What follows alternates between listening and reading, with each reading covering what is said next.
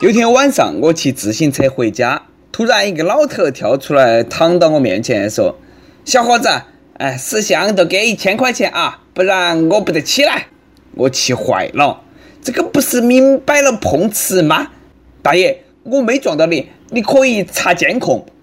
大爷还很有底气说：“这段路没得监控。”哦，没得监控，真的没得监控吗？你确定？嗯，呃，好。然后，然后我就把大爷打了一顿。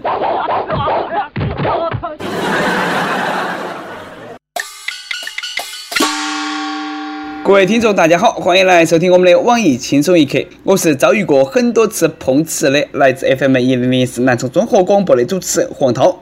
到底啥子时候才能够把碰瓷的人按照敲诈勒索诈骗罪抓起来呢？我都快破产了。最近在成都。一个大爷哈倒在了一个小车旁边，不停的打摆子，车主慌了噻，明明看到他自己跳起撞过来的，啥子情况咯？急救医生一来，哎呀，松了口气，老熟人噻，都救了你好多盘了，莫装了。搞半天，老大爷是个专业碰瓷的，和医生都混脸熟了，冤家路窄呀，大爷，下盘记到啊。不要再在有熟人的地方作案了。成都，一座来了都不想走的城市，差点变成了成都一座来了就走不脱的城市。当时大爷在那个现场抖得啊，那叫一个销魂呐，相当有节奏感。医生说他还总装作听不懂的样子。Sorry, I'm don't understand。碰瓷入戏全靠演技。老大爷绝对是碰瓷界的最佳男主角，老戏骨啊！奥斯卡小金人非你莫属。你那么爱演，下盘莫在公路上碰了。哎，要碰去碰高铁的瓷，车主相当有钱。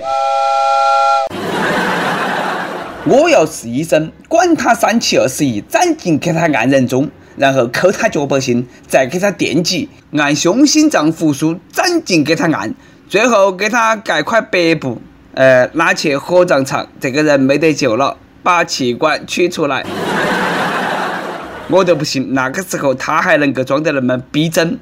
碰瓷碰瓷，天天骗善良的倒霉的人，都没听过狼来了的故事吗？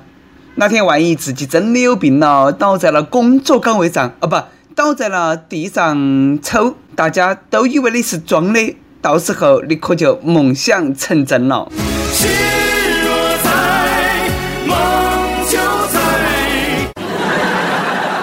我这边呢，拥有律师证的小编冬子他说了，碰瓷的人满嘴谎言，本质就是欺骗，往重了说呢，就是诈骗。不光老人撒谎，现在撒谎都从娃娃抓起了。最近重庆一个女的带四岁的女儿出来逛街，女儿要买冰淇淋，妈妈呢没同意。哎，没想到呢，趁妈妈买衣服的时候，这个小妹妹悄悄用手机打幺幺零报警，撒谎说妈妈去世了。哎呀，这个妹儿啦，你是有好爱你的妈妈呀！哦，嘿，妈妈，那天你再次为我悄悄流下泪。老人还在冒险碰瓷，新人已经学会了报假警。我们仿佛看到了一颗冉冉升起的骗界星星。背死娃的家长哈，一定要好生管哈子。要是不管，那长大后还不成为天津爆炸事件之后谎称自己父母双亡、骗人钱财的杨猛男第二吗？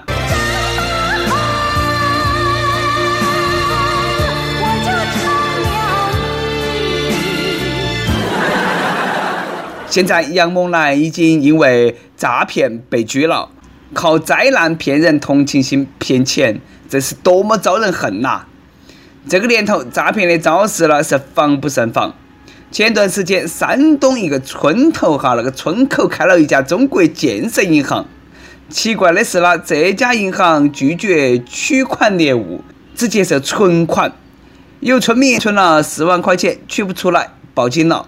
警察一来，发现这个银行是假的，是私人开的，不是李逵，是李鬼。更搞笑的是哈，里头上班的银行柜员呢，还以为自己哎正儿八经的是在银行上班。被抓的假行长呢，也说个人脑壳进水了。是假银行你都敢开，脑洞那不是一般的大了，能不进水吗？这个兄弟为了骗钱，还真的是下了血本，装修假银行也花了不少的钱。结果呢，都因为只准存钱不准取钱，还没回本都被发现了。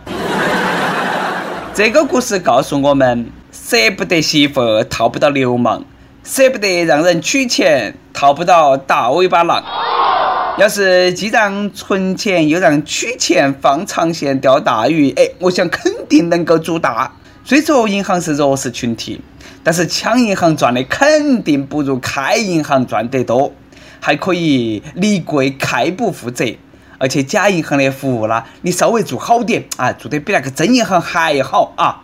哎，记到平时不要把银行的地板擦得太亮，擦得太亮啦，就人天天来到起的银行头吹起空调，等到起短裙妹子来办业务，容易露馅啦。我们的山寨水平已经高到了一定的境界，这以后去银行存钱。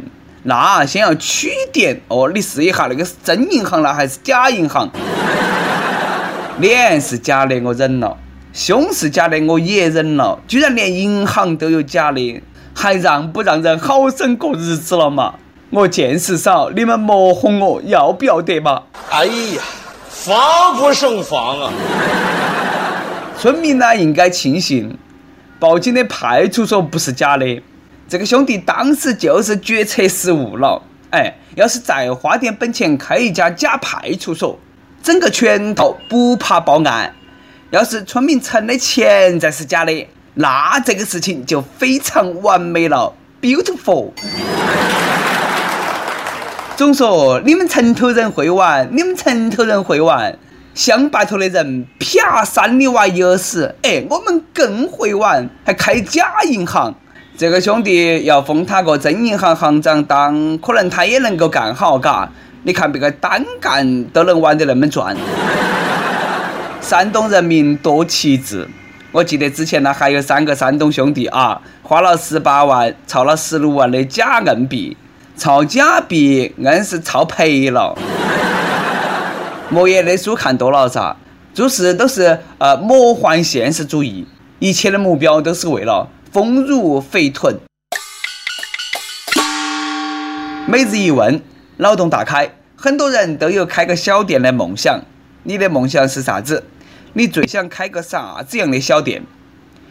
波霸小妹秋子她说：“我想开个健身房，哎，那么拉都可以天天坐到那个地方，看着那些壮壮肌肉男秀身材了，没得事还可以摸两把，暗爽。”最近呢，广东江门一个十六岁的妹儿到健身房打暑期工，因为没做够年纪，和同事一起被主管罚吃大蒜喝醋。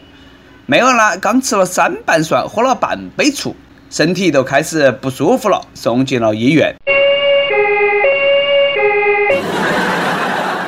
也难怪，别个妹儿可能连男朋友都没得，哪么能够吃得下那么多醋呢？我果俺呐也是自愿的，半开玩笑半处罚的，没达到劣迹嘛，哎，要是我的话也认罚嘛，大蒜嘛，醋嘛，尽管来嘛，哎，主管能不能再给我来盘饺子？哎，或者来碗面也要得，再给我来点油辣子。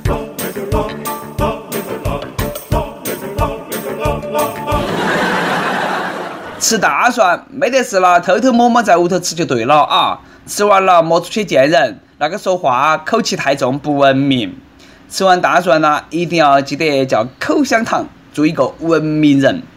最近江苏宿迁出了个文明二十条的规定啊，穿拖鞋逛超市、炫衣服露肚脐、马路上抠鼻子都会被电视台曝光，连马赛克都不给你打，还不如被 A 片曝光。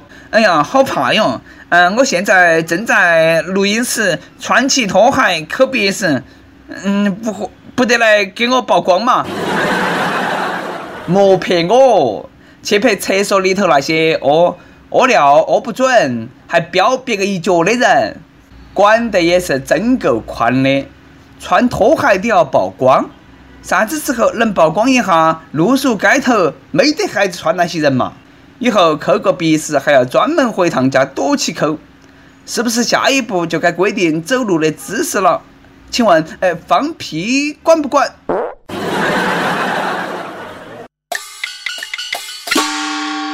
跟帖 UP 榜上期问：你身上啥子器官比较独特？你见过别人身上哪些器官比较独特的？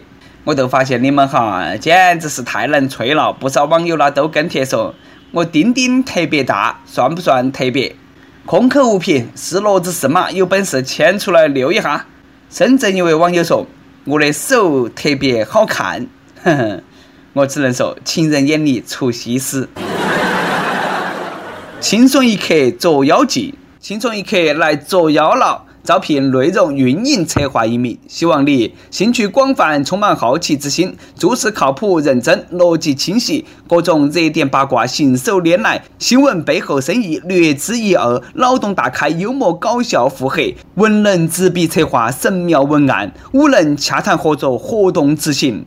总之，有点特长，亮瞎人眼。我们晓得这种妖怪不好抓啊，所以说呢，看你能够满足以上哪条。小妖怪们，敬请投稿到 i love 去矣艾特幺六三点 com。一首歌的时间，福建一位网友说：“点歌环节每期都是一个主题，爱来爱去，能换下吗？”我想点一首周华健的《亲亲我的宝贝》。女娃娃快两岁了，从开始的走路到现在的简单说一个字的话。玩水、翻东西、爬凳子，越来越调皮了。看着生气，又舍不得打，又好气又好玩。我就想说，宝贝，爸爸爱你，希望你健健康康、平平安安的长大，我都心满意足了。好的，也在这里祝所有的娃娃都能够幸福健康、快快乐乐的长大。哎，你们千万莫把自己的娃娃培养成熊孩子，拜托了。想点歌的益友，可以在网易新闻客户端、网易云音乐跟帖告诉小编你的故事和那首最有缘分的歌。